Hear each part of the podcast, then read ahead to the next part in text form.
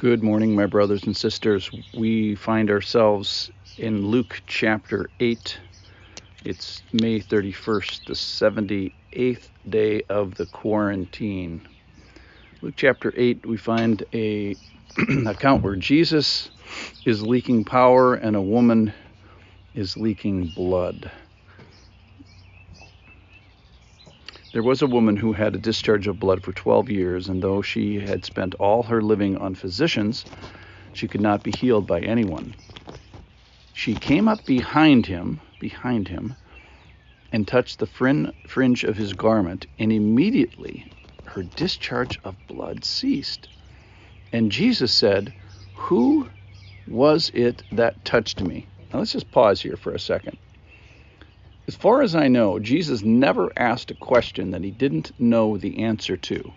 So generally, when he, when Jesus asks a question, this is a principle throughout Scripture. When Jesus asks a question, this is Luke uh, 8:45. Who was it that touched me? He knows the answer, and so what he's he's getting, he's trying to get a response here. And then here's the response that he gets: All deny it. So the woman who was bleeding and was currently healed was asked this question Who was it that touched me? Did you touch me? She said, first of all, she said no. So who was it that touched me? When all deny it, Peter said, Master, the crowds surround you and are pressing on you. But Jesus said, Someone touched me. So he pushes, he pushes here. For I perceive that power has gone out from me. And what a great thing. And then the critical moment of the of the story. And when the woman saw that she was not hidden, when the woman saw that she was not hidden, this reminds me of a moment when he was collecting disciples, and in the Gospel of John, Philip finds Nathanael. This is in chapter 1 of John. Philip finds Nathanael and says, Hey, we found him of whom Moses in the law and the, also the prophets wrote, Jesus of Nazareth. And, and Nathanael says, Yeah, can anything good come out of Nazareth? So Jesus sees Nathanael coming toward him and said of him, Behold, an Israelite indeed, in whom there is no deceit.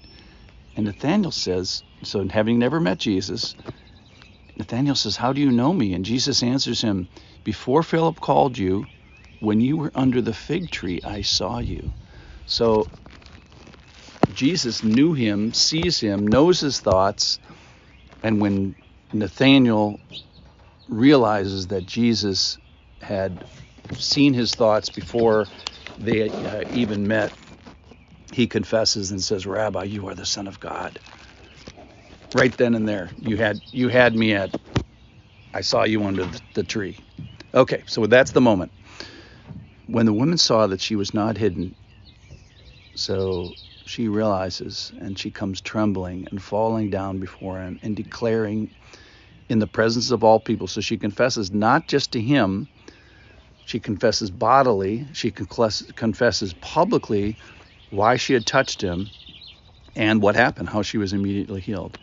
And he says to her, and I just love this daughter, your family, your faith has made you well. Go in peace. So let's review she finds that she was not hidden. And then she denies it. This is a Peter, do you love me story. And then then she trembles and falls and declares in the presence of all why. So the application that I want to drive home and have driven home with myself is I see that I am not hidden now and that my past actions and thoughts have not been hidden. I was thinking about uh, like the History Channel. So let's just start with our lives. Let's just start with sex just for fun. Who of us have lived a uh, pure sexual life? I'm sure there's a few, but not very many. uh, 2%, I'm going to say. Some of us have not lived good lives with our zippers, and some have not lived good, and probably everybody has not lived good lives with uh, thoughts. And I would define that as if you've taken something that wasn't yours, that was that was for another, or maybe uh, maybe words that we have said in the past that have injured and left, you know, bomb holes, or actions that we have done or actions that we know we should have done and didn't do. Of course, the great convictor is, is thoughts, maybe a relationship with the church, or our relationship with money, our finances, uh, just uh, other things. Lord, I'm not hidden. I'm not hidden in my relationship with food. I'm not hidden in my relationship with music, my anger, not hidden in my relationship with uh, alcohol. I'm not hidden in relationship to what I think about righteousness. I'm not hidden with regards to pride and my stance before you. I'm not hidden with regard to what I think about you and your word. I'm not hidden with regards to what I say, my tongue, my gossip, what I say about other people. I'm not hidden with regards to judgment on other people. So when I look at the History Channel of my life and I see that I am not hidden, mostly I get regret and grief and repentance.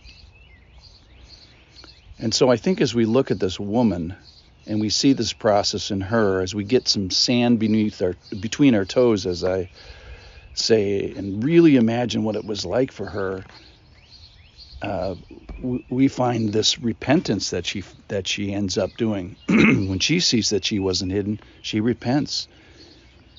She feels awe full. She repents, but then she's filled with awe. She's awe filled and worships and kneels down and is declared family.